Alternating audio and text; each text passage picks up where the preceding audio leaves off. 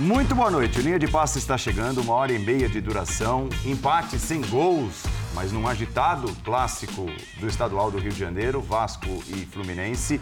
Grande goleada do Corinthians, 4 a 1 fora de casa, segunda vitória seguida depois que assumiu o técnico português Antônio Oliveira. Corinthians venceu o Botafogo de Ribeirão Preto, que é um time de segunda divisão, e vitória santista, vitória visitante em clássico paulista no Sansão, em pleno Morumbi. 1 a 0 serão os principais temas do linha de passe.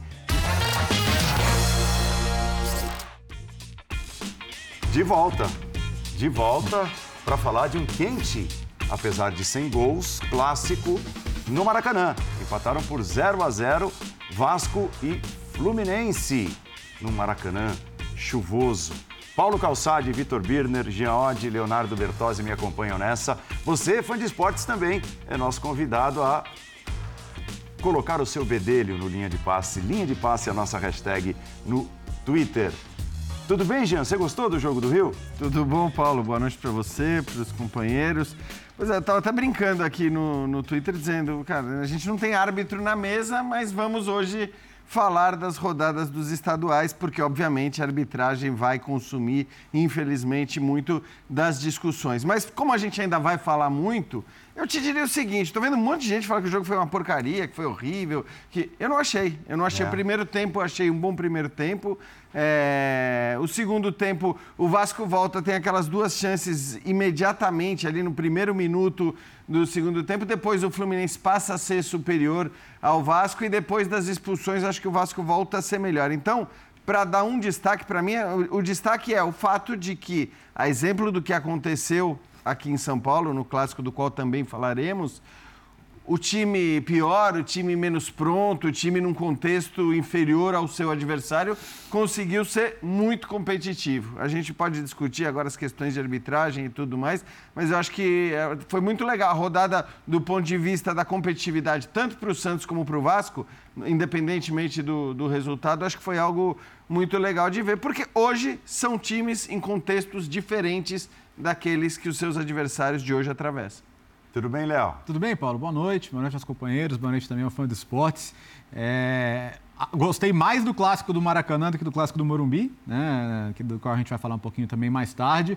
Em comum entre os dois, o esforço da, do, do, das equipes de arbitragem, cabine incluída, em atrapalhar o jogo, né? Mas vamos entrar em detalhe nisso também. É, eu acho que o torcedor do Vasco, entre a frustração com o resultado e todo o contexto do jogo, é, e a satisfação por ver um time muito competitivo, né, muito, muito brigador, de que quando não está tecnicamente muito afinado, é, ele é capaz de ser competitivo contra um adversário com muitos jogadores técnicos, aí sim, como é o caso do Fluminense.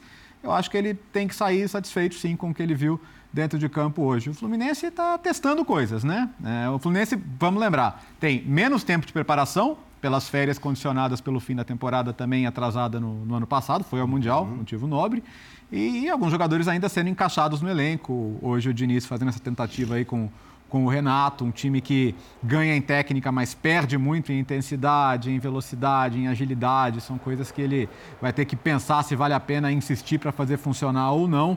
Mas, no geral, achei um jogo que, pelos 45 minutos, valeu muito pelos segundos 45, que foram 55 na verdade, né? pelos, pelos 10 minutos de acréscimos. Aí foi muito atrapalhado por todas as questões de, de, jogo parado aqui, jogo parado lá, as expulsões que até agora não consegui entender bem por que, que foram, por que, que elas aconteceram, qual o motivo para as duas expulsões. E, e, um esforço realmente em fazer o jogo não acontecer, né? Aquela, aquela, aquela famosa frase do perigo de gol, era perigo de qualquer coisa. Me pareceu que, que o que o professor Bruno Mota estava desesperado de que alguma coisa acontecesse no jogo que pudesse ca causar mais problemas para ele. Então, acho que o jogo poderia ter sido ainda melhor se, se tivesse tido mais jogo no segundo tempo. Mas acho que, no geral, é, o torcedor do Vasco pode ficar satisfeito com a postura do time. Acho que o Vasco competiu bastante e, se fosse uma luta de boxe, talvez até vencesse por pontos. E lembrando, né, Vitor Birner, que o Fluminense, apesar desse menor tempo de preparação, é, condicionado pela participação no Mundial, no final do ano passado, terá já uma decisão importante, a Recopa Sul-Americana, transmissão exclusiva dos canais ESPN uhum. e Star Plus a partir da próxima quinta-feira, em jogos de ida e volta. Bem-vindo. Obrigado, Paulo. Boa noite a você, Jean, Léo, professor Calçade, aos fãs e às fãs do esporte. Eu acho que os resultados de ambos os clássicos estão diretamente ligados a erros de arbitragem, ambos. É, a gente pode falar aqui de resultado, a gente pode falar aqui de desempenho. É, o Diniz, o Léo já falou um pouco sobre isso, testou hoje o Renato e o Ganso juntos. E óbvio que o jogo de hoje está muito longe de servir para a gente ter uma conclusão do que é melhor para o time na temporada. É, porque se dependesse do jogo de hoje, os jogadores não jogariam mais juntos, não atuariam mais juntos, porque não funcionou. Né? O Léo já falou um pouco sobre a perda de intensidade, ganhou mais possibilidades técnicas, mas essa, esse aumento de técnica individual não gerou uma, um aumento de quantidade de chances de gol, de imposição com a bola. Né? Ao contrário, o Vasco perdia a bola, tinha, o Fluminense perdia a bola, tinha dificuldade de marcar e o Vasco no contra-ataque, com algumas sacadas muito boas do Ramon Dias, como por exemplo puxando o Verrete um pouco mais para trás uhum. e jogando com o David adiantado, porque você batia a velocidade contra os zagueiros do Fluminense, é, conseguiu as melhores chances. Numa delas, inclusive, para mim, a arbitragem errou. Né? Tem um lance de impedimento, a gente vai falar muito sobre isso ainda no, linha de passe. A imagem que a gente tem, para mim, não convence de que houve impedimento. Acho até o contrário, mas vamos falar disso depois. E acho também que tem uma questão que é essencial. A ideia de jogo do Vasco, com algumas variações de quem vai atuar mais adiantado, se o Verrete vem para trás ou não, é uma ideia muito mais simples. O que o Diniz quer fazer é muito mais complexo, demora mais tempo, e aí fica a dúvida se ele vai continuar tentando na Recopa ou se ele vai fazer alguma coisa que o time está mais acostumado. Boa noite, Xará. Olá, Andrade. Olá, companheiros. É... Olha, eu... a gente tem que entender em que contexto esses jogos foram produzidos, né? O Clássico Rio, o Clássico São Paulo. A gente vai falar também de, de uma vitória, segunda vitória do Corinthians no campeonato, depois de cinco derrotas consecutivas. Então, torna relevante um jogo contra o Botafogo de Ribeirão Preto. Para a fase do Corinthians, ele é relevante. Então, quais são os contextos envolvidos, né? O do Vasco, acho que o Vasco não tem invenções o Vasco sim tem ajustes. Isso. Tem é, situações estratégicas de comportamentos, de ajustes. Você joga, você vai dar um passinho à frente, você vai tentar fazer isso, pegar a velocidade em cima dos zagueiros, tal. E no segundo tempo, nossa, isso funcionou muito bem. Já o Fluminense, entre o Renato Augusto, você começa a ver que está o Renato, o Renato, o Renato, de repente o Renato aparece ali do lado do cano, o ganso do lado direito, sem a bola, voltando o ganso, pelo, melhor, do lado esquerdo, é. Com aquela, li, com aquela liberdade de todo mundo circular. É, é um contexto do caos que o, o Diniz gosta de, de levar suas equipes, e não é aquele futebol, jogo certinho, posicionadinho. É, e quando você introduz um jogador novo, e tem vários novos para serem colocados dentro de campo, você tem que ter um tempo para isso. Então, ah, semana que vem? Semana que vem vai ser, na minha visão, a busca pelo Fluminense mais parecido ao que ganhou a Libertadores.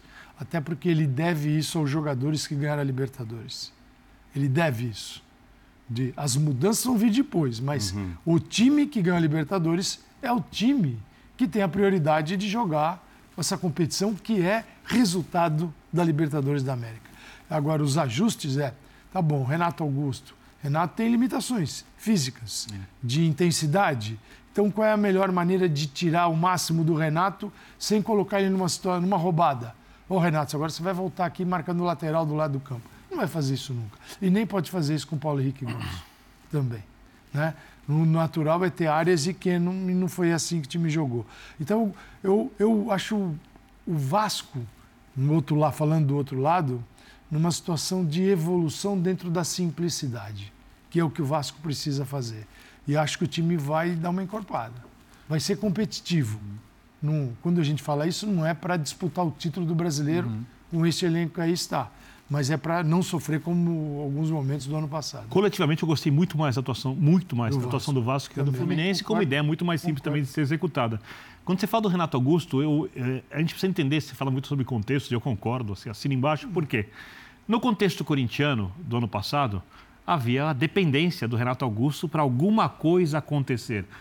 No Fluminense, as coisas ofensivamente acontecem muito bem sem o Renato Augusto. Então, o treinador precisa achar um jeito de fazer que o Renato Augusto entre em campo e as coisas aconteçam de maneira melhor ainda. E é difícil achar é. essa forma. Porque o, o que o Renato Augusto, com os limites físicos, pode fazer hoje? Dá para ser o segundo jogador de meio de campo? Difícil. O jogador, segundo jogador de meio Não. de campo do Fluminense é o meia que chega muito perto dos atacantes é. e aí precisa recompor. Ou precisa ter uma pressão de saída de Martinelli bola intensa. hoje. Né? Perfeito. No, no Corinthians, era o Renato, se estivesse lá hoje ainda, que precisa resolver Isso. o problema do time. No Fluminense, é o Renato que vai acrescentar alguma coisa. E como ele pode fazer isso, por exemplo? Uma, isso não é muito grande. É. É uma... Por exemplo, hoje, hoje, quando ele joga mais perto do cano, o ganso é recuado. Né? O que eu acho que o Diniz quer? Um jogador que atrás recebe a bola com mais espaço do que você recebe no meio ali, perto da área, né? E ele acha um passe, né? Mas o que é o forte do ganso? É esse passe que não chega a ser um passe longo, mas um passe ali de média distância, ou aquele cara que acha que quando a bola vem, ele já sabe onde vai dar a bola e dá o passe curto que clareia tudo, uhum. mais perto da área. Você tira do ganso alguma coisa ou você acrescenta ao time mais coisas, assim? É. São vários questionamentos para a gente ver se vai funcionar. Só jogando para saber. Hoje, é hoje é, em alguns momentos, principalmente no primeiro tempo, o lado esquerdo do Fluminense tinha Felipe Melo, Marcelo, Ganso, Renato Augusto. E, e quem pareceu se sacrificar sempre mais era o Renato. Esse é o ponto. No né? mesmo corredor. que o Calçade colocou. É, é. Eu só acho assim, ele está obviamente fazendo testes, acho que foi o Calçade que falou, ele está fazendo experiências uhum. para esse momento da temporada num jogo em que a experiência é válida. Porque também tem jogo desse campeonato estadual que você vai fazer o teste, o jogador pode ir super bem, o teu time pode massacrar o adversário uhum. e você vai dizer do que valeu. Vale tanto quanto um treino para você eventualmente testar a movimentação e tudo mais. E semana que vem já não tem mais teste. Né? Exatamente. É. Semana que vem é. você já tem um jogo que vale taça, é um jogo importante. Então, eu acho que o Diniz faz bem em fazer essas experiências, mas não me parece que tendo o que à disposição, que tendo, sei lá, o Douglas, que a gente não sabe em que condição vai se apresentar, mas estou falando dos jogadores de beirada, ele vai ter o Renato jogando mais por ali, entendeu? Eu acho que não. Eu acho que. Eu, é muito interessante o mercado do Fluminense, porque a gente falava do Fluminense na temporada passada, em que o time titular era muito bom, e até por isso o Diniz talvez mexesse menos do que deveria mexer, porque, enfim, ele considerava o time titular muito bom. A gente até falava num determinado momento da temporada, como será que não está rodando pouco demais? No fim deu tudo certo, o time foi campeão da Libertadores, mas hoje ele tem peças de reposição para nomes fundamentais que tem altíssimo nível, que tem altíssima qualidade. Então, eu não consigo ainda hoje eh, não olhar para o Renato como uma peça para alternar com o Ganso. Assim como eu não consigo olhar para o Douglas Costa com a qualidade que tem, como uma peça para alternar com qualquer um dos dois jogadores. Mas você está falando de Renato de ou Ganso, não Renato e Ganso. Exato, estou falando de Renato ou Ganso. Então eu acho ah. que eu, eu, vejo esse mercado do Fluminense muito assim. Claro que não quer dizer que eles não vão é, esporadicamente, num, numa circunstância específica, jogar juntos. Óbvio. Óbvio que vão jogar Óbvio. juntos. Mas não acho que vai ser o padrão. Eu acho que o Fluminense contratou jogadores muito interessantes para conseguir de maneira bem resumida, ter um segundo tempo tão forte quanto o primeiro tempo e com os jogadores eu que agora assim, tem. Dentro da ideia de jogo do Diniz, se você pega um time que joga um, tem um futebol mais posicional, então você traz um jogador para jogar do lado esquerdo como ponta, um exemplo. É, como joga o teu titular ou o jogador que você pretende substituir, você vem para uma função específica. Quando o Fluminense traz um jogador, principalmente no meio de campo, se o cara é da beirada, ele vai estar tá ali na beirada, ou em uma ou em outra beirada, uhum. vai fazer movimentos para dentro, mas ele tem um jogo mais claro, mais específico. Quando é o jogador do centro do campo, eu entendo que o Diniz até fala, eu quero. Mas o Diniz também, quando pede, ele não tem convicção do que vai rolar. Sim. Porque ele precisa levar esse jogador a, é, a, conhecer uma ideia diferente, ver como ele vai sair, é o Renato. O Renato pode passar por uma série de adaptações. E o Diniz pode entender que essa posição e função que ele usou hoje não é melhor para o Renato. O Renato é outra. É, é, ele pode ser mais no centro do campo. O que você não pode fazer é jogar o Renato para os lados e falar, sai correndo atrás de lateral. Mas o Diniz, é, assim, o, o jogo do Diniz impõe mais tempo e adaptações. E ele está usando o estadual para fazer isso. É porque é um jogo E que o Renato nada- não está acostumado a fazer não é. também. E Ele- nada melhor do que um jogo grande para fazer isso. É isso. Você vai Não fazer adianta só- fazer com o é. Sampaio Correia É. e dizer deu certo, olha É, lá, ó, que isso, lindo. É isso que eu tô falando. É. assim. E contra um time fim, que não o jogo empurrar o pra experimentar trás. mesmo é- são jogos E assim. daqui uma semana tem a decisão. LDU. E o Vasco mostrou É, e assim, e, e um outro dilema é a defesa, né? Porque, de novo, é, você tem Felipe Melo e Thiago Santos hoje como titular. Você tinha um pilar do elenco, que era o Nino. Você não tem mais o Nino. hoje ele começa com dois volantes. É lógico, o Felipe é zagueiro já há algum tempo. Mas são dois volantes Na origem, Felipe Melo Aí e parece Thiago Santos. haver uma lacuna no elenco, sim. Agora, fazer a justiça para a atuação que fazia o Thiago Santos até o momento É, da sim, expulsão, perfeito. muito discutível, né? Daqui a pouco a gente entra na arbitragem, mas assim, o Thiago Santos estava fazendo um baita de um jogo na zaga. Aí o que Tá? acontece? Ele já tem essa questão. Ele tem o Felipe Melo com amarelo, ele faz aquela substituição que já virou tradicional, né? Tradicional. Tradicional. André, É, é, vem, vem André, sai o Felipe Melo. Entra o Lima no meio. né? E entra o Lima. É, porque, por exemplo, só para falar do ataque, eu, o John Kennedy hoje, em tese, completa muito melhor por dentro, que ainda se movimenta mais do que o Renato. Sim. E são jogadores completamente diferentes de característica. Do drible, da velocidade, da intensidade. Obviamente que o Renato é um jogador muito mais cerebral, vai entender muito melhor o que está acontecendo ao redor. Mas ele não tem a capacidade de movimento que tinha em outros tempos. E eu acho que o jogo de estadual, um clássico, principalmente contra um time que não vai acuar o Fluminense, porque a última coisa que a gente podia imaginar desse jogo é um Vasco com enorme posse de bola no campo de ataque e o Fluminense acuado. Não, é direto, Essa o Vasco isso é não havia- direto, né? e não- essa hipótese praticamente não havia. Então é o jogo para testar o Renato. Então, se a, se a gente for se apegar ao que aconteceu nesse jogo, é, em princípio o Renato não joga com o Ganso. Mas é óbvio que a temporada, e algumas circunstâncias, alguns jogos, o time perde um jogador, ele se encaixa muito bem. Porque tem uma coisa que eu não vou fazer. Eu não vou desprezar a inteligência do Renato de entender jogos. Entender como os, outros, como seus colegas se movimentam e como se encaixar numa ideia de jogo. Mas não é do dia para noite. Eu, tô- eu acho o Renato o jogador mais inteligente do futebol brasileiro. Mas o Fluminense é um jeito muito específico de jogar, com um encaixe muito redondinho quando o time tem a bola para criar volumes, para acelerar o jogo. E o Renato precisa entender isso. Então, em princípio, é, foi um teste mal sucedido. Agora, essa pergunta é interessante, né? Quem saiu mais satisfeito com o empate? Uhum. Porque, é, em tese, em Ninguém. tese, em teoria, o Vasco, né? Porque, ah, tá, pô, tá enfrentando o campeão da América, Com essa um time arbitragem? muito mais é, bem montado. Só que aí tem o outro lado. O Vasco me parece ter ficado muito mais perto de vencer do que o Fluminense, até pelos lances relacionados à arbitragem. É, né? eu acho que, uh, que a torcida do Vasco saiu mais incomodada com a arbitragem, não tem dúvida alguma disso, e acho que justamente incomodada. É, claro que se você fala Fluminense e Vasco num campeonato. E assim, só que aí tem outro po- ponto, né? O Vasco precisa mais dos pontos, pra, pensando em isso classificação. também. É. Então, assim, no fim das contas, o empate é pior para o Vasco na Uhum. pontuação do que é para o Fluminense. O Fluminense está lá tranquilo, ok, pode ser passado pelo Flamengo, mas não tem dúvida alguma sobre a classificação. O Vasco tem essa dúvida e acho que é importante para o Vasco avançar, né? Quer dizer, a a classificação ela é importante, inclusive, para você ter mais jogos desse nível de dificuldade antes do começo da temporada para valer dos grandes campeonatos. Bruno Mota Ribeiro é o nome do árbitro, que foi escolhido pelos dois times, né? Aham. Até isso, Tem isso é isso uma loucura, agora. né? É. Foi Isso é escolhido loucura, pelos né? dois times. Não, isso, isso- é, é- é Que isso. escolha, E hein? na hora que eles forem reclamar da federação, a federação fala, meu filho, mas então. Então, mas a federação, então, mas a federação, ela tá Ela ela tá abrindo a mão da responsabilidade dela É.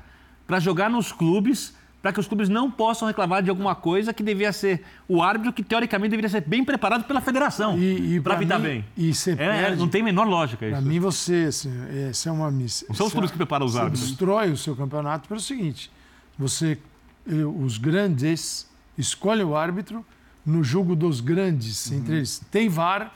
Ou seja, se você é um pequeno, eu não dá pra falar aqui o que, mas você é um Pega sua, pega É. sua cota de TV e não reclama, né? É, fica aí, cara. Você está aí, tá aí para apanhar dos grandes. e não Literalmente oprimidos. Dizer, é, e quando tudo. tem, algum, quando tem uma oportunidade, o jogo é a 3 mil, 4 mil quilômetros de distância. Tem Quer isso dizer, virou um torneio de verão mesmo. Ou, ou você é obrigado a ser mandante no Maracanã contra ele. Ó, vamos Esse começar lance. a falar dos lances. É claro, assim, é, a nossa imagem é uma imagem feita por uma única câmera. Nós não temos essas imagens nesse momento da transmissão com várias câmeras e tudo, tá? Mas assim, teve muita gente que está nos acompanhando que viu o jogo, né? E, e durante o jogo foi, inclusive, apresentada a linha do VAR depois da anulação deste gol do David. É, aí, aí A- a- a por essa a- imagem não vai dar pra gente A imagem- parar a- e conversar Mas a imagem, sobre a imagem do, do, do VAR na transmissão era uma imagem muito diagonal. E que, Muito assim, é- esquisita, muito é, esquisita. A olho nu você não vai conseguir ter absolutamente É. nenhuma conclusão. Para quem não viu, Léo, É. o David estava com os dois pés dentro do campo de defesa quando sim. foi lançado. E tem o Guga do lado direito. A dúvida é o tronco. Eu, ach... eu até acho que o tronco podia estar já Projetado dentro frente, do campo é. de ataque. Mas tinha o Guga do outro lado, que, pra não mim dava aparece condição. nessa imagem, é, Então, é- que talvez não estivesse totalmente dentro do campo Eu vi a imagem. de ataque Aham. do Fluminense. Eu, eu- alguém tem que me convencer, tem que arrumar uma outra imagem para que eu acredite que houve impedimento nessa jogada. Eu, não vejo impedimento. eu- é eu- bem eu- claro. Eu, tenho outro ponto de vista. Por- Claro. Por, esse ângulo, é, eu, eu, eu teria que ser convencido. Como a marcação de campo foi de impedimento, eu precisaria do convencimento de que não houve o impedimento e por esse ângulo eu não vou. Paralaxe. Eu não, é, exato. É, É então, essas que esse é questões que- de, de paralaxe Então. e perspectiva, é, é impossível você mudar a decisão do campo com base nisso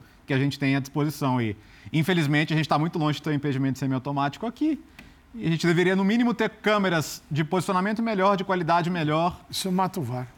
É, eu acho não, que assim. não- não então, precisa ter VAR com, esse, com a qualidade das imagens que a gente oferece. O problema, é. a gente vai ver que o problema da arbitragem hoje, ela está longe de ser apenas o árbitro de campo. Talvez o árbitro de campo, inclusive, seja o menor dos problemas. Eu sei que parece uma loucura falar isso, porque a arbitragem dele não foi boa, então não estou não tô dizendo que ele fez uma boa arbitragem dentro de campo.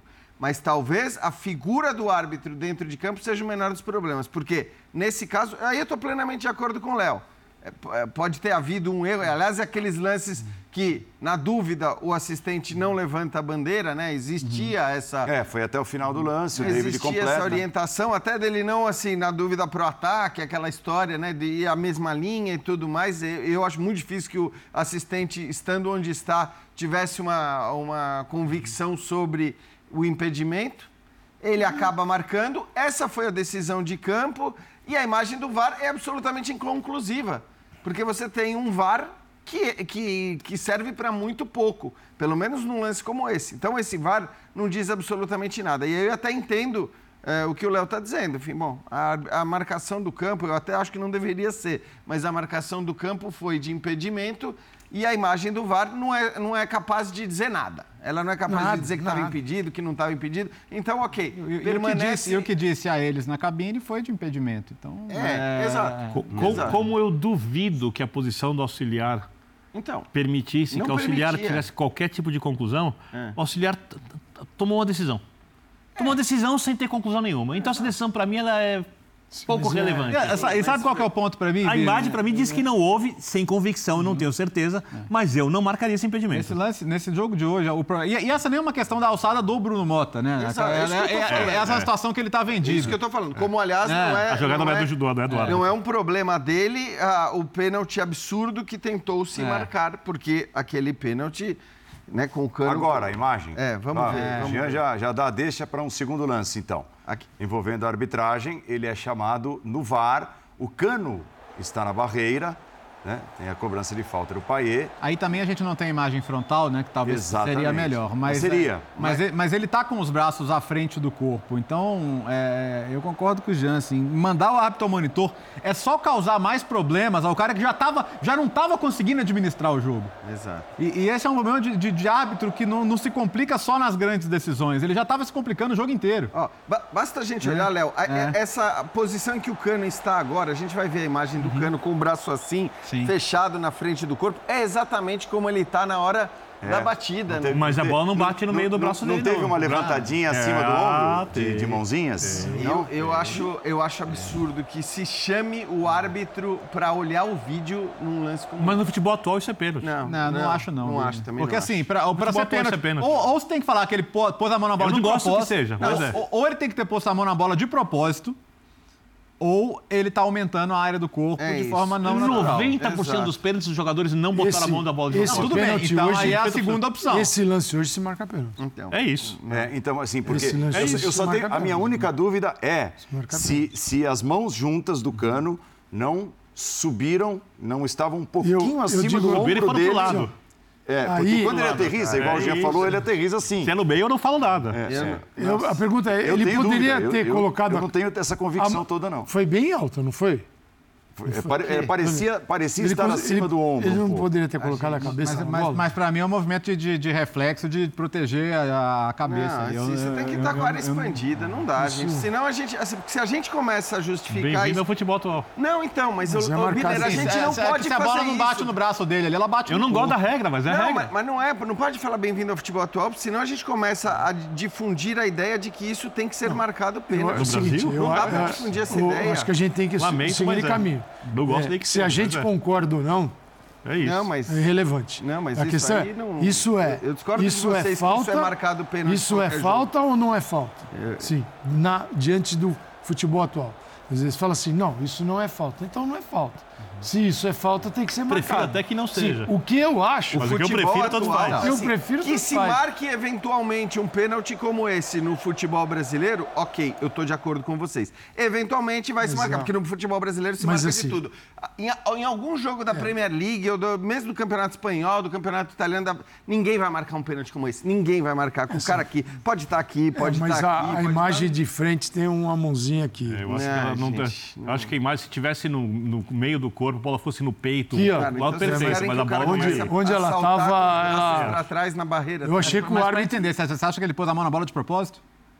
Eu acho que foi um reflexo. um reflexo. Ele está aqui e ele faz assim. Um reflexo. É, eu, eu não, eu não, Ele- Ele faz um eu- eu- movimento eu que, eu- eu- infelizmente, o futebol não Eu não, permite. eu não entendo nem que foi, Que é deliberado, nem que foi permite. deliberado, nem que ele ampliou o espaço do corpo. Então, É. eu, eu acho que a decisão do árbitro foi, foi a correta. Eu tô com o Léo também. Tô com o Léo e acho que é um absurdo. O mais absurdo de tudo é o VAR chamar. Aqui, ó. É o mais absurdo de tudo é o VAR chamar. Então, mas Paulo, ele Tem uma foto, ele, tem uma foto sim, no momento em que a bola Primeiro que toca. eu odeio frames, mas um assim? Eu ele odeio tá aqui, frames. ele... Jean, o hater Ó, dos Jean. freios. Não, eu odeio frame, porque no frame você justifica tudo. Tem né? razão, às vezes Todo sim, mas nesse caso vale. Mas eu acho que nesse caso. Nesse caso vale. O frame, eu, eu ver, eu, eu provo que o time jogou sem goleiro. É, Pega o frame sem goleiro faz olhando aqui, É, não, pênalti com P maiúsculo. não, que vocês estão, mano. Olha aí, é Vitor Miller falando isso. E olha que eu não sou muito fã de pênaltis, hein? Vocês estão, Pênalti pra mim é uma coisa É, mas séria. ele, assim, eu acho que ele foi bem corajoso de chegar lá e peitar o VAR, o que tem sido, o que é raro acontecer. Talvez isso aconteça mais uma ou duas vezes no futebol brasileiro até o final do ano, porque hoje quem está dominando a arbitragem é o VAR.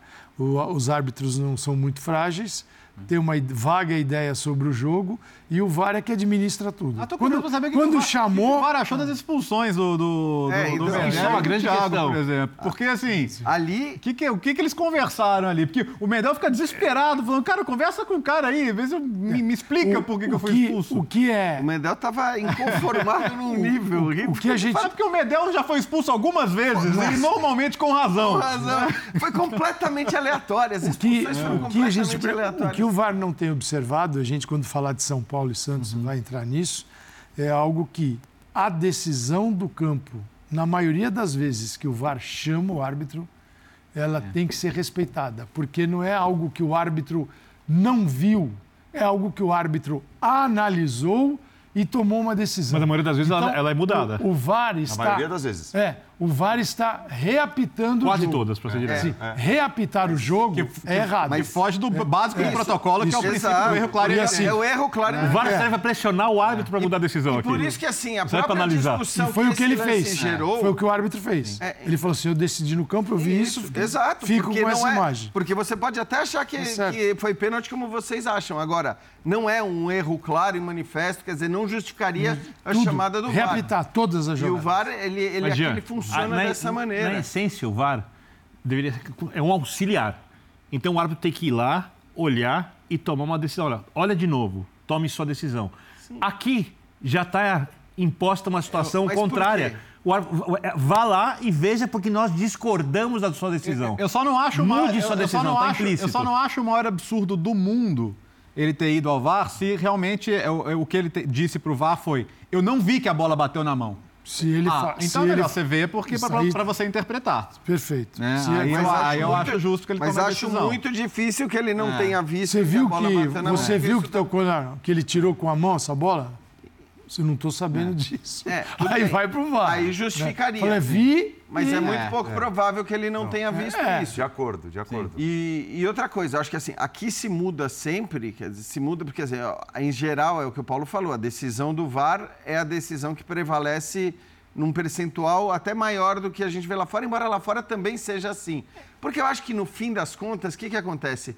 O árbitro, na hora que ele é chamado, ele tem uma decisão já, pelo menos na teoria. Se o árbitro de vídeo estiver cumprindo a regra, ele está chamando o árbitro de campo porque ele acha que a decisão tomada em campo foi equivocada. Sim. Então, de alguma maneira, o árbitro ele se sente respaldado pela decisão do árbitro de vídeo na hora que ele toma a mesma decisão que o árbitro de vídeo. Então é muito raro o árbitro não Ele- acatar aquilo que o árbitro de vídeo Até falou. porque ele "Não, tô- divide. Tamo junto, tô Ele dividindo." divide. Exato. Ele divide. E, e ele, Mas o hoje eu acho que né, nesse, nesse lance ele foi. Eu imagino o ser humano o árbitro quando ele está correndo para o VAR. O raciocínio deveria ser o seguinte: vou rever.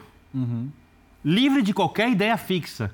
Viu o lance de campo, rever no VAR e toma É, decisão. mas, mas nesse caso, o Bruno Ribeiro Fez isso. fez isso hoje. Mas em regra, o que o árbitro faz é. Acho que estou errado. Será que eu errei? Não, mas não é Ele nem... deve pensar isso quando entra para o VAR, o árbitro Eu acho que brasileiro. não é nem eu acho que estou errado. É assim, Você viu o jogo do Morumbi Eu- hoje? Não, eu já tenho alguém que diz uma coisa, depois. então eu vou junto com esse cara que já diz alguma coisa, porque aí eu estou dividindo essa decisão. Então, respaldado pela É, imagem. estou respaldado com, com o que o cara viu lá em cima. Agora, é, então você tem que ter muita personalidade para ir contra um chamado do VAR. E por isso que muitas vezes a gente não tem, né? Essa. E tem, e tem algo que transcende o VAR, gente, que é a, é a administração do jogo em si. Então. né? Que, que, que hoje me pareceu é, ser assim, do- no- depois das expulsões, então, quando ele me pareceu totalmente inseguro, é assim, na dúvida, marca a faltinha, para o jogo, o gramado estava pesado mesmo. Isso, isso eu senti que aconteceu no Morumbi também. Aquela coisa de, se não tiver jogo, é melhor para mim. Né? Se o jogo caminhar para não ter mais caramba. nenhum problema, então eu tive essa impressão. Assim, Só- a, a- a falta de comando total dele sobre o jogo foi A clara. gente fala muito em protocolo do É. VAR e tal, mas é, não- se existe, na prática, a gente não está vendo. Que é o seguinte: precisava ter um protocolo, já que a gente está no, no- nos protocolos, de imagens para o VAR. Seguinte, o VAR só vai funcionar se tiver isso, isso, isso. isso. Exato. Seguinte, Mínimo. uma imagem que o cara tá lá embaixo, você num eixo de câmera que você não consegue ver nada, cara. É, Cara, desculpa, não vai ter VAR. Se é para uma transmissão ruim, não vai ter E VAR. é cuidado Se com o a transmissão regulamento da é boa, competição, né? Vê- Vê exatamente. se o estádio de Champions League não tem Exatamente. todas as, as câmeras que precisa ter. Ó.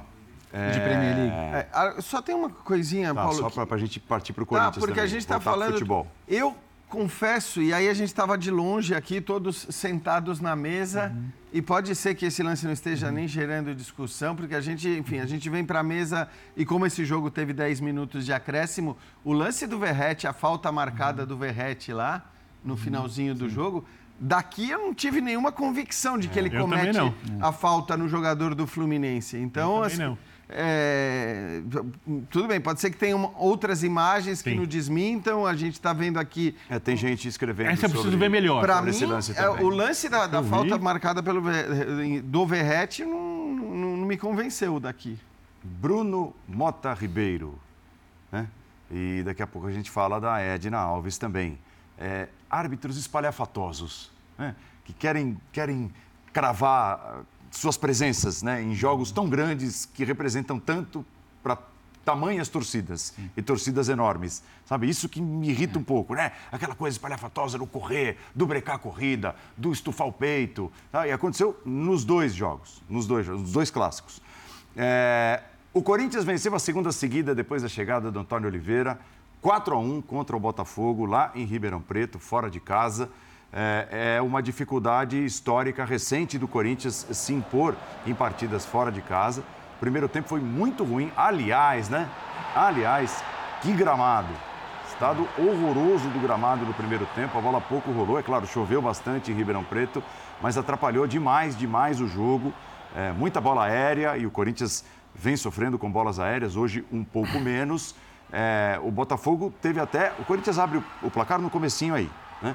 E o Botafogo, depois disso, teve até um volume mais contundente se a gente olhar para as chances criadas ou, ou- ou bolas alçadas dentro da área.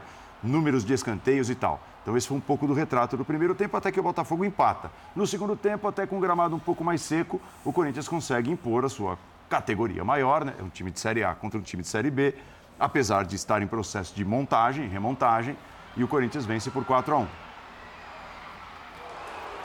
Eu, eu é, é, entender primeiro o que é evolução e, e o que tem a ver com o resultado. Eu acho que o Corinthians consegue agora já fazer algumas coisas melhores do que ele fazia no período do Mano. E o treinador mal chegou, né? Não dá para exigir também é.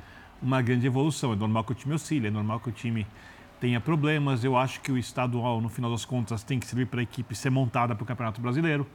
Não é um campeonato que o Corinthians tem que priorizar o resultado em si. Pode se classificar, porque está num grupo fácil para se classificar e a partir do momento que é, consiga isso, que consegue isso, o mata-mata é outro torneio né, outras coisas. O time pode, sei lá, pegar um embalo, alguma coisa, mas importante é que o time seja mais competitivo. Eu acho que hoje gente mostrou algumas coisas melhores. Tem um pouco mais de contra-ataque. A gente tem que questionar, Wesley está pronto para ser esse jogador? Discutível. Está melhorando, jogador jovem, é preciso ter uma certa paciência. Né?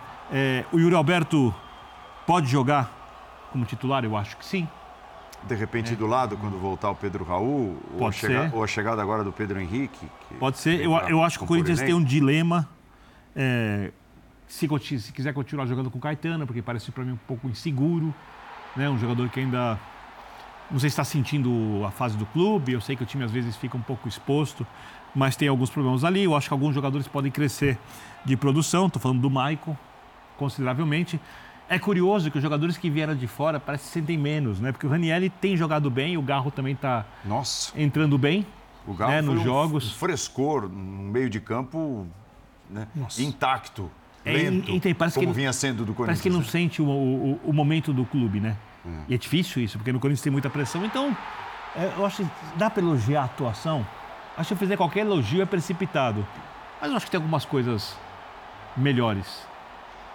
É, eu acho que assim, não tem jeito. A gente meio que chove no molhado, e inclusive para esse bastante. jogo vale bastante. Ah, né? é, no primeiro tempo. Mas de fato, assim, é muito importante para o Corinthians vencer num momento em que você acabou de trocar de treinador, em que esses erros bizarros que a direção vinha cometendo, acho que até por tão prosaicos que eram eles devem parar, quer dizer, então, essa, né, aquelas bobagens todas burocráticas que o Corinthians estava fazendo, eu acho que, no fim das contas, esse negócio não vai se perpetuar, isso deve parar de acontecer. Então, uh, jogadores chegando, reforços chegando, e nesse contexto todo, eu acho que é muito mais a, a, a vitória que vale, como foi também contra a portuguesa do que a atuação em si, por mais que nesse caso tenha sido uma goleada por 4 a 1 né, quer dizer, uma vitória mais larga, com uma margem maior, com esse daí fazendo gol, que também é importante, porque Sim. a gente sabe da, da qualidade que o Yuri Alberto tem e, e é óbvio que para ele é importante fazer os gols e ganhar confiança, né? E para que parte da torcida pare de pegar no pé dele também. Então acho que tem muita coisa positiva.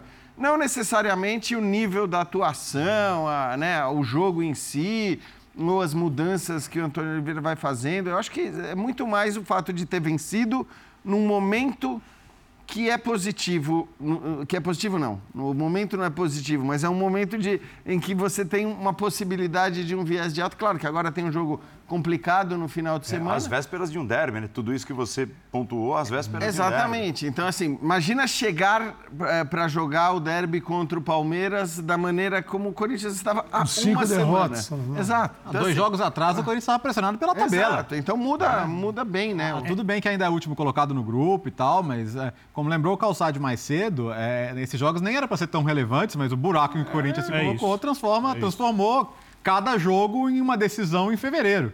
Né? Então... A crise hoje é menor do que quando o técnico chegou. Ah, sem dúvida. Eu sem acho dúvida. que esse é um ponto essencial os jogadores sentem isso. A segunda coisa que eu não sei, Léo, e para mim essa é uma grande dúvida, porque você olha o elenco do Flamengo, você não sabe como o Tite vai produzir exatamente o tipo de jogo que você imagina. Sim. Mas você imagina que tipo de jogo o time tem que fazer. Você imagina isso no Atlético, você imagina isso no Inter, você imagina isso no Palmeiras, você imagina isso no São Paulo, você imagina isso no Fluminense, você imagina no Botafogo, você imagina no Vasco. Jogo... Uhum. Que tipo de jogo você tem que fazer com o Corinthians? É, eu não sei ainda. Se é, por exemplo, tem o meio campo, se Rojas começa a jogar bem, Garro, Maicon cresce, joga o que pode jogar. O Igor Coronado que está chegando. Pode ser um jogo um pouco mais propositivo, ter mais a bola, etc. Mas é isso mesmo. Eu não sei ainda. Eu acho que Acho que o técnico não tem certeza ainda. Não, não é sabe. por isso. Até é porque, por isso. até porque os melhores técnicos de futebol são quase unânimes em dizer que o bom treinador se adapta às características dos jogadores que ele tem. E não o contrário. Não o contrário, né? Então, ele também certamente vai fazer isso. Deixa eu faltar o português chegar e falar, essas É. contratações aí, ó, Então. que vocês fizeram, meu, pode esquecer 100 milhões aí. Traz o Davidson. E acho que, assim, Brincando. acho que a- É, as- brincando. as, as melhores notícias são os reforços se sentindo mais à vontade né, e destacando o Garro acima de todos. E hoje eu gostei muito do, do Léo Maná na direita. Acho que é um garoto que ganhando confiança pode ser uma peça importante também desse time. De resto, cara, é, é- é muito melhor você chegar para um derby tendo ganhado de 4 a 1 fora de casa. Pode ser uma atuação. Com, com um monte de notícia né? boa, né? É? Porque se você sim. pensar, se você voltar uma semana no tempo, Nossa. o Corinthians só tinha notícia ruim, uma atrás da outra, Exato. uma atrás da outra. Uma notícia ruim de, em todas Todos as esferas. os- Aí, de lá para cá, veio uma notícia boa, vitória na portuguesa. Outra notícia boa, vitória sobre o Botafogo. Notícia boa, Mateuzinho tá chegando, Pedro Henrique tá chegando, Coronado tá chegando. São cinco notícias positivas ininterruptas. É, é, parecia impossível que isso acontecesse no Corinthians de, de uma semana atrás. Então, acho que, é, é, de fato, é- isso é positivo, olhando para o derby. Agora, claro, são times em, em estágios completamente diferentes. Vamos ouvir, é, recuperada a entrevista do, do Antônio Oliveira, uma parte dela, ele fala exatamente sobre a participação dele, né, como ele entende a participação dele na melhora do time. Eu sou, eu sou apenas mais uma peça eh, dentro de muitas que são essenciais dentro do, do clube. Eu vim para ajudar e para ajudá-los, porque, como eu digo sempre, eh, as peças principais são os jogadores, eles são os verdadeiros artistas e por isso têm que ser, têm que ser eh, cobrados, mas também têm que ser acarinhados. E nessa perspectiva ah, existe ah, realmente uma, uma forma de jogar ah, que nós, dentro daquilo que são exercícios que nós contemplamos, tentamos potencializar ao máximo os comportamentos a consolidar, que é através da, da repetição. É evidente que com a falta de, de- de- de tempo para treinar, ah, temos que, através de vários meios, os jogadores nesse aspecto têm que sair do iniciativas, mas depois há 80%. Eh, Eu sou muito mais do que um, um- um treinador, portanto, um treinador não pode saber apenas do treino e de jogo, portanto, o treinador é um gestor, portanto, é um gestor de, de recursos humanos, é um, um- é um gestor de, de emoções, porque por trás do jogador há o ser humano e nós também temos que os saber tratar dessa, dessa forma. Acarinhá-los, cobrá-los, porque é como um pai. O pai dá, dá amor, mas também repreende quando é preciso. Portanto, é nessa perspectiva que o trabalho do treinador tem a ver com congregar 25 cabeças ou 30, sejam lá quantas forem, eh, num objetivo comum. E esse é, o- é- tem sido o meu papel, eh, mas mais uma vez, eu sou mais uma peça que está aqui para ajudar eles e o clube a atingir os seus objetivos e a trazer novamente felicidade ao torcedor. E me chama a atenção, Paulo Calçade, o acarinhar, né? Porque o elenco do Corinthians era um elenco muito machucado, rachado. Não não estou dizendo rachado entre os jogadores, mas né, as entrevistas do Cássio, do Maicon, é, talvez rachado com Mano. diretoria, talvez rachado com o Mano, do próprio Mano. Quando ele fala de gestor do elenco, compara as coisas que o Mano falou em É entrevistas. isso, é isso. Se ele está dando uma resposta, tentando ganhar um ambi- Muito- muito ambiente de acordo com o que falou antes. Muito interessante ele A primeira entender coisa que ele isso, né? fez, ele pegou a panela de pressão, puxou a válvula. Sabe quando você deixa ali, ela botou debaixo da água é, e a válvula? chefe, né? É, não, mas é, ele é, é, mas ele é o que ele fez. Ele falou assim, eu preciso aliviar a tensão do ambiente para ver se eu falar que é tiro... um chefe de mão cheia. É, Sim. o, Cozinha. eu tentou, Gourmet. ele tentou, é, ótimo. Ele, principalmente na hora de experimentar o que fez, ele, ele tentou tirar, aliviar a tensão do ambiente para ver se recupera. o- Ele falou, os artistas são jogadores.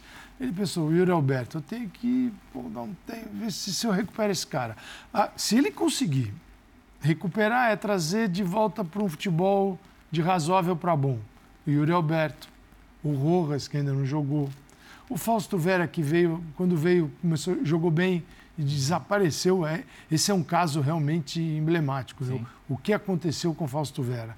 Então, assim, são vários jogadores que hoje quase ficaram descartados e nessa ida ao mercado para contratar jogadores, você, você foi deixando os contratados de lado para contratar novos no lugar dos contratados. Um negócio louco. Mas era o que o Corinthians estava fazendo. Então, se ele consegue recuperar um a um, o time ainda tem muitos problemas, muitos. Mas estreou o Gustavo Henrique hoje. Depois de um tempo, é. tinha um, um, um, probleminha muscular, uma diferença de uma perna para outra, ficou treinando. Então é um, é um outro zagueiro. Jogou com o Caetano, o Gustavo Henrique e o Félix Torres mais uma vez. O Léo Maná, diferente do Fagner, no jogo passado, portuguesa, era Fagner no corredor lateral todinho, tanto que ele sofre o pênalti. Ele foi quase um atacante. E voltando e fechando a linha de quatro. Não era ali, não eram cinco. E no lado esquerdo, o Wesley. Com, a ideia era boa, dois homens por dentro, né? o Pedro Raul e o Yuri Alberto de uhum. mais movimentação. Tem lógica. Contusão do Pedro Raul.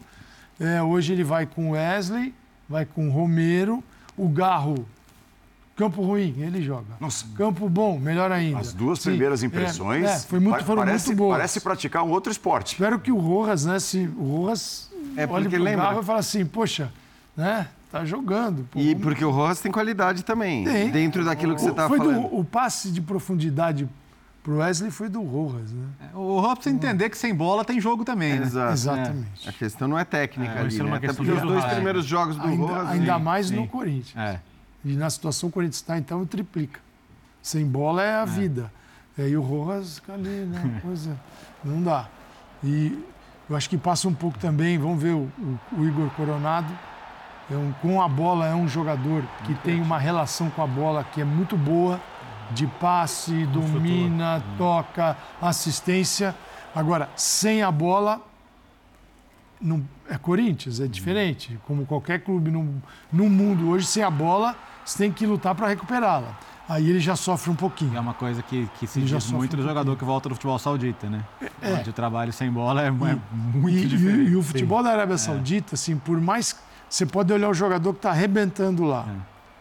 Você bota ele no Brasil, ou bota na Argentina, ou numa liga que exija mais, talvez essa liga exponha a real situação dele. Uhum. Então não dá para saber se ele já está pronto para sair jogando.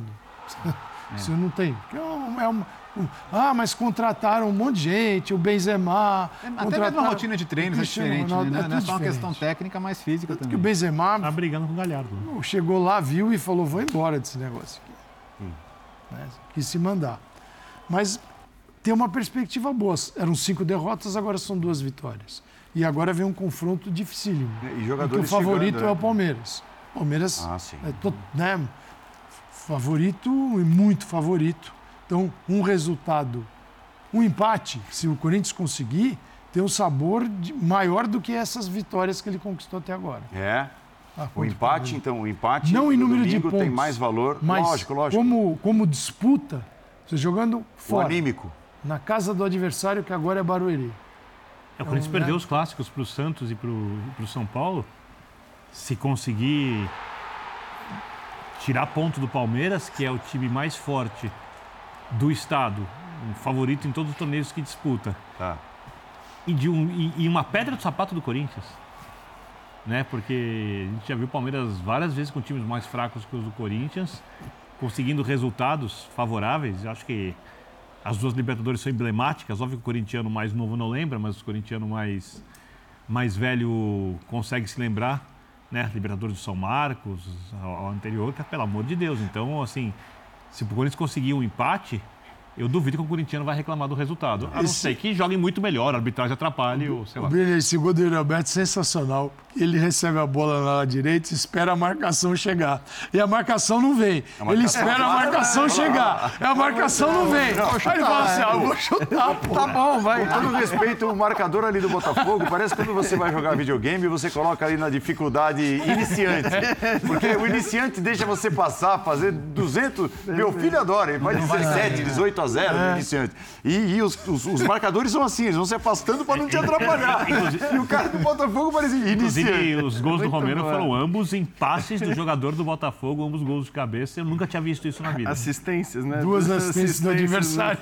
Nunca tinha visto. Pro mesmo jogador de cabeça. Nunca tinha visto. Mas é assim, já que a marcação É não jogo. veio, pô, o Rio Roberto agradece. Olha lá, ó, e o Corinthians, é, Continua. essas e outras está, É, mas mas está a dois tá na pontos da zona de classificação. Primeira coisa que conseguiu foi zerar o saldo, né? Que tava feco. Já, você vê que o, traba- o trabalho é de formiguinha.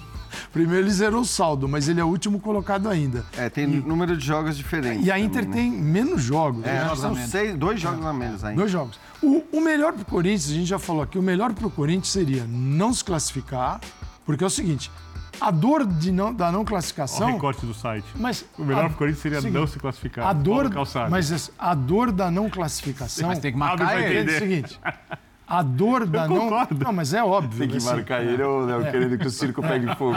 Pode marcar. A- é uma questão técnica. A dor da não classificação já foi sentida, toma- com cinco derrotas. Né? Ir para as oitavas para tomar na primeira vai doer tudo outra vez. O que ele precisa é de tempo para pegar um time que tem jogadores chegando para isso. Quantos tem para estrear ainda? Primeiro que é difícil saber quem está realmente. Mas Coronado, estão negociando com o Henrique do Inter e o Mateuzinho do Flamengo. Então você tem ainda teoricamente, se der certo, três caras para colocar. Tem lá o, o Palácios, que passou por, uma, por um procedimento no joelho, mais um, quatro. E os que lá estão para recuperar. É, isso não foi feito em dez dias de pré-temporada. E isso não se consegue fazer jogando a cada três dias. Neste, nesta crise desse tamanho, passa um mês treinando. Isso cai do céu para o É Corinthians. óbvio que Cai o do treinador céu. do Corinthians nunca vai dizer. Mas é óbvio que eles estão afim disso. Mas para ele é O óbvio treinador, que facilitaria. Assim, é óbvio que é outro time, outro campeonato, claro. outro momento, mas vale lembrar que o Corinthians foi eliminado nas oitavas de final do estado, quartas, oitavas de final para Ponte Preta, é, no ano que ganhou a Libertadores. Ganhou tempo para treinar, o Júlio César naquele jogo perdeu a posição para o Cássio, que é o goleiro até hoje, o Corinthians foi campeão da América. É óbvio que é Não, outra eu- situação, mas... Não, eu entendo o valor. Entendo Mas aquele tempo de treino está foi essencial. Não, mas Foi assim, bem o usado. Agora é outra situação. O treinador, ele quer ir o mais longe possível, ele quer chegar numa final se possível, ele quer levantar uma taça, com, colocar no currículo dele Jean, um Ninguém título. disse que ele não quer. A gente só, Ah, a gente só então, tá falando que facilita para ele... Também, no também caso teve, dele, teve ano isso. com, com o Mano que É, não, não, tudo classificou bem. e não aconteceu É nada. isso. É isso que eu É. tô dizendo. É isso que eu tô dizendo. Eu acho que facilita, ok, vai ser bom para ter um tempo para trabalhar, sim. Mas claro que, né, ele, ele vai gostar, ainda mais se tratando de um treinador para quem um eventual título paulista. Eu sei que hoje parece uma loucura, mas gente, nós estamos falando de uma fase de quartas de final que é um jogo só, né? É Uma, a, a semifinal. Aí você tem os dois jogos. Não, não, semifinal, final semifinal é um. Semifinal é um. Dois jogos só a final. Só Um- dois um, jogos dois. final. Então, assim, você tem quartas de final em um jogo, semifinal em um jogo, você chega numa decisão. E aí, eu acho que assim. Não, tudo bem, parece muito longe hoje para o Corinthians, de fato. Mas a gente sabe também como as coisas no futebol é, acontecem e, e muitas vezes são assim. Então, assim, eu acho que o técnico, ainda mais que não estamos falando do, sei lá, um Filipão, um Luxemburgo, caras para quem um Mas- título mas a- estadual não vai mudar muito. Mas olha como a situação é invertida. Fosse o Santos, o Santos tem que continuar jogando. Porque o Santos, incrivelmente, já superou essa etapa, o Corinthians não conseguiu ainda. O Santos, quem caiu de divisão foi o Santos. Quem teve atuação de rebaixado foi o Corinthians, nesse início de Paulistão. Corinthians, cinco derrotas seguidas. Então, assim, o Santos conseguiu se recuperar, tomou fôlego, deu uma ajustada para preparar para a Série B, mas está disputando o Paulistão com a dignidade. Os jogadores chegando. Chegando com dignidade. O Santos conseguiu. Para o Santos parar agora é uma pancada muito forte, deixa desenvolver. Mas para o Corinthians, o Corinthians nitidamente precisa treinar. Tem coisas totalmente. Por exemplo, hora começou a chover bola na área do Corinthians. A gente estava um do lado do outro aqui, vendo o jogo. Começou, bola de bola parada, pá, e um cruzamento, gol. Você fala assim, esse time ainda falha. O treinador precisa treinar. Se ele tiver jogo, jogo, jogo, ele vai levar os problemas para o Campeonato Brasileiro. Não convém. É legal que vocês já, já entraram no tema do Santos, que venceu o clássico, venceu o Sansão, venceu no Morumbi, né? 1 a 0 e, e eu acho que essa é uma boa questão até para início de conversa. O Santos parecia, em determinados momentos hoje, mesmo com todas essas mudanças acontecendo, citadas pelo Calçade, um time até mais bem organizado que o São Paulo, dentro dos seus objetivos e tudo. Eu acho que o Santos ele vem fazendo um campeonato assim. Quer dizer, um campeonato em que a organização é muito clara, de bons jogos de verdade. Então não é à toa a colocação do Santos. O Santos só Perfeito. perdeu um jogo até agora no campeonato, foi para o Palmeiras no Allianz, quer dizer, não é um. Né, não é, de resto, ele venceu todos ou empatou um jogo com o Mirassol. Então, assim, é um Santos que vem jogando bem e não é à toa assim, que ele tem a pontuação que tem, que ele tem a colocação que ele tem. É, falar em, em, Santos mais organizado que o São Paulo, assim, tudo bem, você pode falar de um São Paulo hoje bastante desfalcado, né? Com, inclusive com uma mudança de última hora completamente inesperada ali, que o São Paulo perde o seu terceiro lateral direito, aí tem que colocar o Galopo, é, mudando o posicionamento do Bobadilha. Acho que é, era normal que o São Paulo sentisse também, né? Sem o Wellington Rato, que hoje é uma peça fundamental, sem o Lucas, então tudo bem. No jogo de hoje, acho que organizado talvez até caiba mesmo, Paulo, uhum. que você falou. Agora. É... E, e, é uma característica do Carilli, né? É verdade. Da carreira do Carilli, é a organização. Isso. É e aí acho tática. que é, é, nesse caso, assim, é muito mais mérito do Santos do que demérito do São Paulo por todas essas condições que eu já citei do São Paulo no jogo de hoje, né? Eu acho que. Agora, claro, a gente vai falar muito da arbitragem e acho que há muito que se discutir de fato de arbitragem. É, mas não dá para dizer que ah, o Santos jogou pior que o São Paulo, o resultado é só um fruto da arbitragem e, e, tudo mais. Eu acho que o Santos de fato fez um bom jogo e no Morumbi contra o São Paulo, o que não é nada fácil. Né? Já tinha feito um bom jogo, venceu o Corinthians merecidamente, perde do Palmeiras, perde por 2 a 1 um, e se você for ver a segunda metade do segundo tempo, consegue ali botar uma pressãozinha, quer dizer, tentar de alguma maneira chegar ao gol de empate. Então, estou citando só os três clássicos para a gente ver que, enfim, é um Santos que, que não está onde está por acaso. E acho que essa é uma grande notícia olhando para o resto da temporada, olhando principalmente, claro, para a Série B. Quem está acompanhando esse começo de temporada vai ver uma coisa em comum a praticamente todos os jogos do Santos os adversários do Santos têm pouquíssima chance de gol. É, é isso. Carilli. Perfeito. É, Carilli. Pouquíssima. Então, é, você ganha jogos assim no final das contas também. Campeonatos. É, campeonatos. Carilli ganha, ganhou assim. Então, no final, é, é, se, você, se você vê, e hoje foi mais um detalhe: São Paulo dentro do Morumbi, 45 mil pessoas, por mais que tivesse desfalcado, é, normalmente dá um jeito de pressionar o adversário, de gerar situações. É, e a verdade é que o Santos conseguiu resistir bastante aí ao São Paulo por boa parte do jogo e no final das contas sair vencedor. Tem muita coisa legal para destacar, mas acho que essa parceria do, do, Schmidt com o Pituca no meio de campo é, é muito interessante. Era previsível que daria certo, né? E, e, mas já está dando muito rápido, né, Biner? E, e, como eles estão se entendendo bem, como parecem se complementar. E, e, isso tem a ver também com, esse, com essa defesa bem protegida, com todo esse sistema que funciona.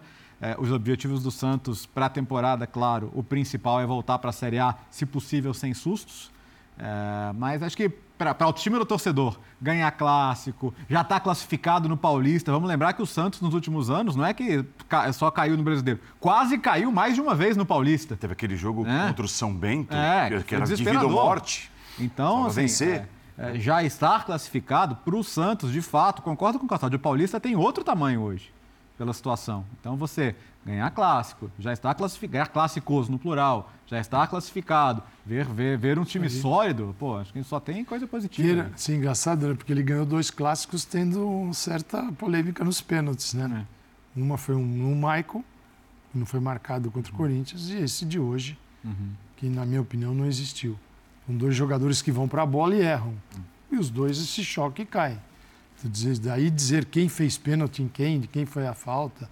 Assim, eu não vi pênalti nesse lance. Tem assim um, um acidente. Renata Ruel também, também não, né? Concordo, só, para ter uma palavra de um dos Conversei nossos analistas ela, aqui. O que, que você achou? Ela falou, para mim não foi pênalti, na visão dela. Então, assim, eu acho que para mim houve um erro ali. Né?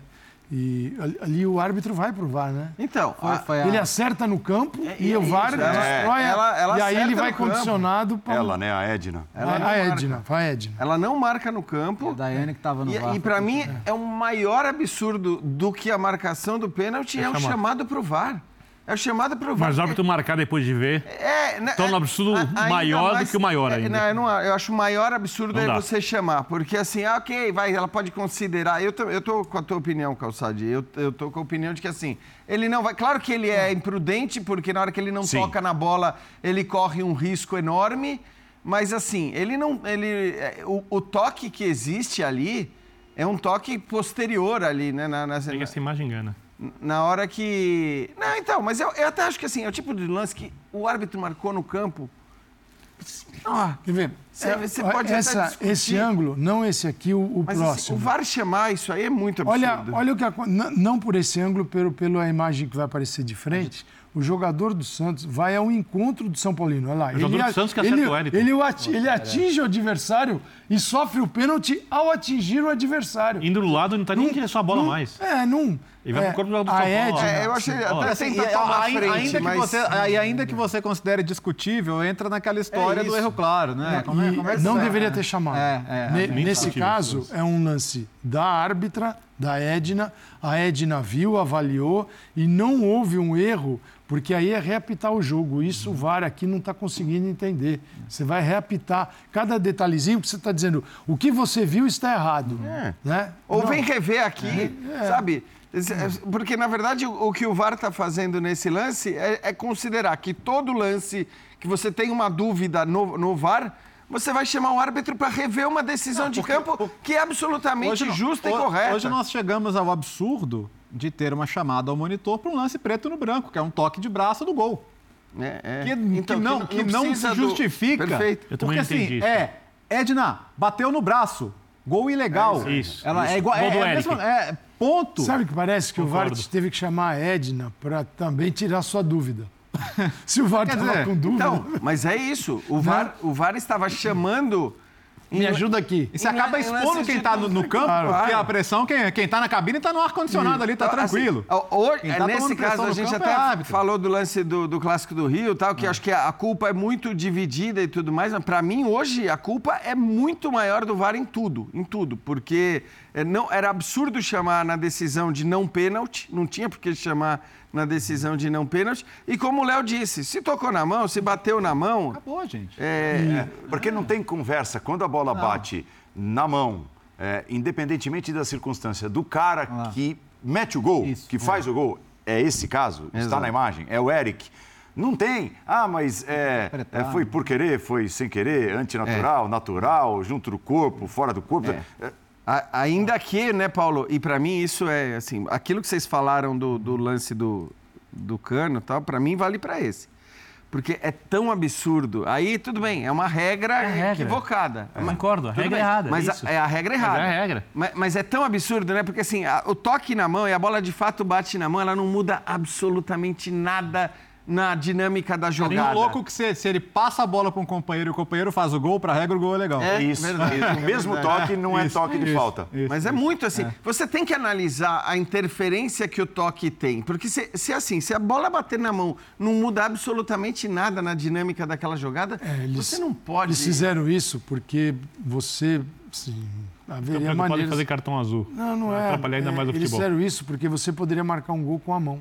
É, eu sei, já aconteceu. Se a Eu- bola eu lembro acidentalmente, disso, eu não lembro qual jogo. acidentalmente o jogador empurra a bola, ele está Tem numa até, posição tem até um normal, lance, tem até um lance no na final e da gol. Champions 2000 de 2015 que é emblemático, né? Que é anulado o gol do Neymar porque a bola bate na mão, mas muita gente discute, pô, mas bateu na mão, foi É. acidente, podia E valer. agora, Então, mas o, o, o Ah, Calçade, é, dá até para resolver esse, isso que você está dizendo, fazendo com que a regra seja clara no sentido do- diretamente O pro gol. último toque de mão leva a bola Origina ao o gol. gol. Aí mesmo, Claro, aí, aí você claro. anula. Faria. Agora, nesse caso, não foi o, Eu só o queria fazer um registro, se o Santos produziu uma nota antes do jogo, É.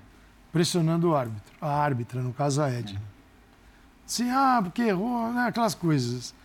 Eu espero que o Santos faça isso para todos os árbitros que erraram contra ele, porque senão vai ficar chato. Você vai parecer misógino e machista. Seguinte, tem uma mulher pitando, eu vou pressionar. Mas os homens também erram. Então você vai fazer para todos, os- Como? todos os caras que erraram contra o Santos, porque mas também não fez quando teve o lance do Michael na Vila Belmiro, que sofreu um pênalti e aí favoreceu o Santos. Quer dizer, essas coisas de notinhas, esse é um negócio muito infantil dos clubes. O Santos estava indo tão bem, para mim é uma derrapada, porque agora ele vai ter que produzir para todos os árbitros. Porque se não produzir para todos que erraram na história, e sempre vai ter alguém que errou, vai ficar chato, só para Edna. E se todo Fica mundo fizer. É claro, É, eu até né? acho que esse é um padrão, né, Calçade? é, mas é- Fazer notas Não, contra. e, e agora, e agora, sabe qual que é a questão? Dentro do São Paulo agora, a ideia é, ah, funcionou, Então, São Paulo, próximo jogo aí que tiver, solta Ah, uma notinha antes bota também reclamando da aí. escalação do Isso. porque ah, É, eu, vai se eu até acho, né? eu até acho que isso não vai acontecer, né, porque seria um absurdo, porque o Casares deu a entrevista depois do jogo falando esse negócio de, de notinha é coisa da década passada, da década de 80. Ele fala do Mas futebol. será de- que o conselheiro que, que É. fica buzinando na orelha dele acha a mesma coisa? Não, Que é tudo bem, é não, dessa mas- época. Mas assim, É. a gente tem o presidente do São Paulo Mas tudo bem, contra a postura. vai. eh, eh, se colocando Prometendo- claramente contra a, a Isso, isso soltar foi notas. feio. E- Isso foi muito feio que o Santos fez. Sim, to- e, assim- to- e tomara que de fato siga aí. Que todos sigam nessa, porque não se ganha nada. Gente, Campeonato Paulista, ele, ele vem de ganhar um clássico com, que teve lá um erro de arbitragem, e não, não se importa com isso, bota uma pressão na árbitra. Tudo bem, o futebol é feito dessas coisas, mas é o seguinte: por ser mulher, fica a impressão que tentaram pressionar a mulher, que apita o jogo. Como os homens são maioria nesse- ne- nessa atividade, Quase absoluta. a chance de ter homens errando é muito maior. Né? É, Eles e erram Santos- bastante. Erram bastante. E o Santos, então, vai ter que se posicionar da mesma jeito. Então a gente vai ver até o final do ano umas. Vai jogar o quê? Umas 40 vezes, 50? O Santos, 50 notas. Estamos esperando as notas do Santos. É, e para quem estava esperando, declarações de Carilli e Carpini, os técnicos dos dois Isso é times. uma dupla sertaneja, né? Boa. Eu acredito que, que a arbitragem hoje ela se sentiu um pouco pressionada. Era a sensação que eu tinha dentro de campo, até nas conversas que a gente tem ali, que é habitual do, do, do- do- do treinador, da- da- do trio de arbitragem, né, do quarteto, né, com o quarto árbitro. Eu sentia muito, muito arredio. São Paulo querendo jogar, querendo ter a bola, né, melhor na partida em, por diversos momentos, talvez na grande parte do jogo fomos melhores. E se eu começar a falar o que eu penso, daqui a pouco eu posso falar demais e eu ainda ser o prejudicado. Então, todo mundo viu.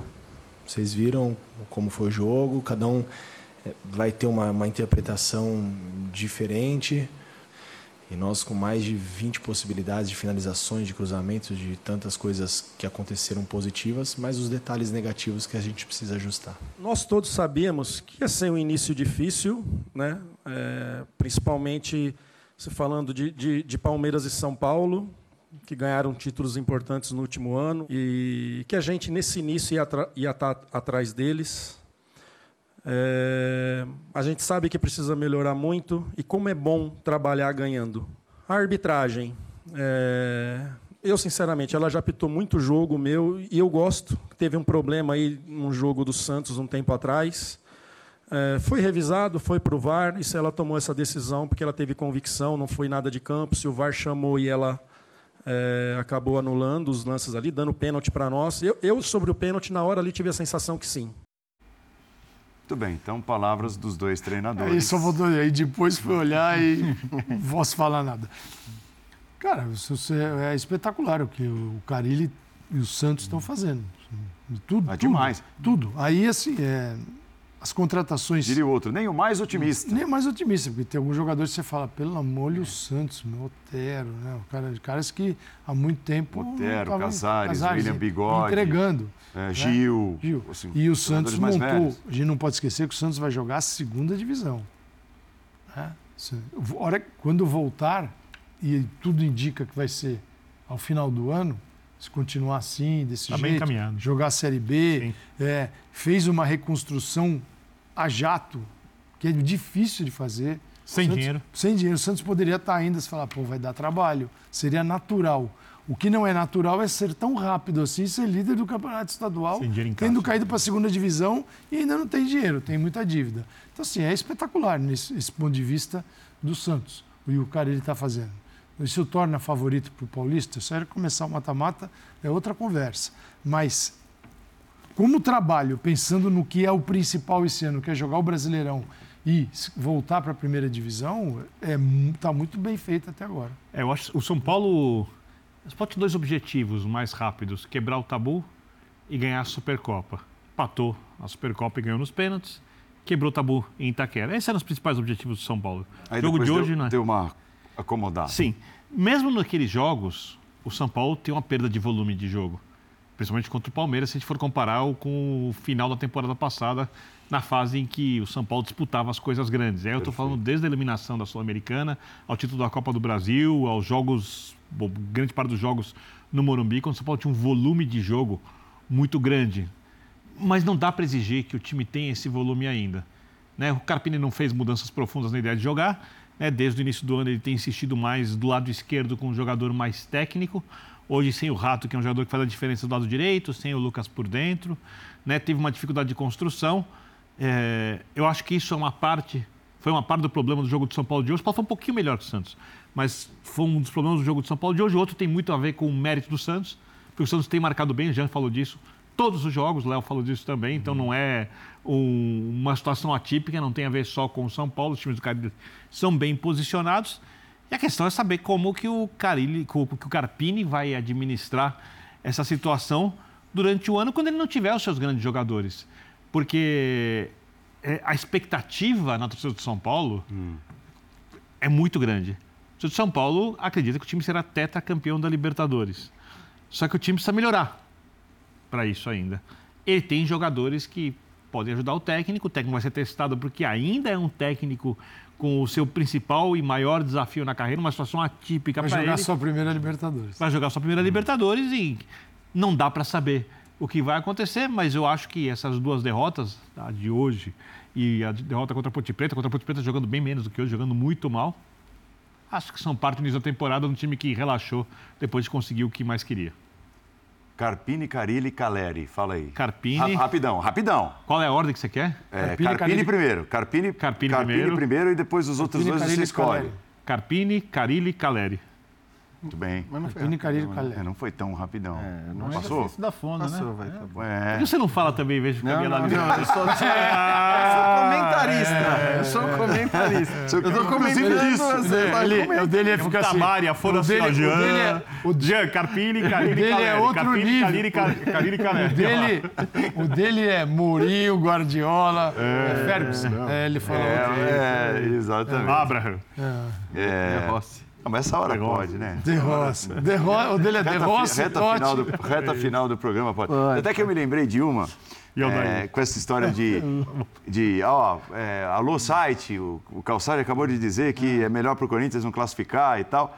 É, você está tá reforçando que o site tem que fazer ah. esse recorte? Não, é, não eu vou ah, tá. lembrar. Essa, essa, coisa de, de juntar as mídias relacionadas Se for para recortar, recorta direito. Ao mesmo canal, a mesma empresa e tal. Isso começou, não é de agora, né? E, e o grande José Trajano, que o criador do Linha de Passe e, e da ESPN Brasil, vai, grosso modo, genial, Zé Trajano, teve uma época que para unir as mídias, ele tinha lá o videoblog dele. Videoblog Trajano. Mas ele começou a perceber que era mais interessante, ao invés de gravar é, um comentário à parte para o videoblog depois do programa, ou sei lá o quê, durante o dia, ele podia fazer isso dentro do livro ao vivo, Só que assim, preocupado com essa coisa da edição e tal, a gente estava aqui conversando e de repente o Trajano falava assim. Atenção site, atenção edição, eu lembro, videoblog. Eu assisti. Então, eu quero falar desse São Paulo. Aí ele começava, tal, desenvolvia e ele, ele, ele dava inclusive a pausinha, só faltava fazer o 3, 2, 1. Estávamos aqui conversando quinta-feira de Liga Europa. Estavam cantando, cara, impressionante. Hã? Vocês estavam cantando. Carpini, Carilli e Caleri. E eles estão com dificuldade lá do outro lado. É? Não, não saiu? Saiu, saiu. Ó, rápido então, vamos lá. Carpini, Carilli e Caleri. Aí sim, hein? Nem ele acreditou. Genial, treinou né? bem, treinou bem. o Léo se mantém. Senhoras e senhores. Sem correr o risco, é, lá. Hoje, é, vamos ao Sport Center, invadindo a madrugada ao vivo, tá? Nossa programação ao vivo não está terminando com linha de passe. Essa edição vai embora, o Linha volta em breve, mas tem o Sport Center ao vivo também, passando a limpo a noite de futebol. Mas tem outras coisas, tem Champions League, o que vem aí na Liga Europa, outros esportes também no Sport Center a partir de agora. Saúde e paz a todos e a todas. Ao Carilli, ao, ao Carpini e ao Carelli. Muito bem. Carelli? Carelli. Carelli. Carelli. Carelli caiu. Culpa é sua. Da fazenda, da fazenda. Você foi errar justamente esse. Justamente esse.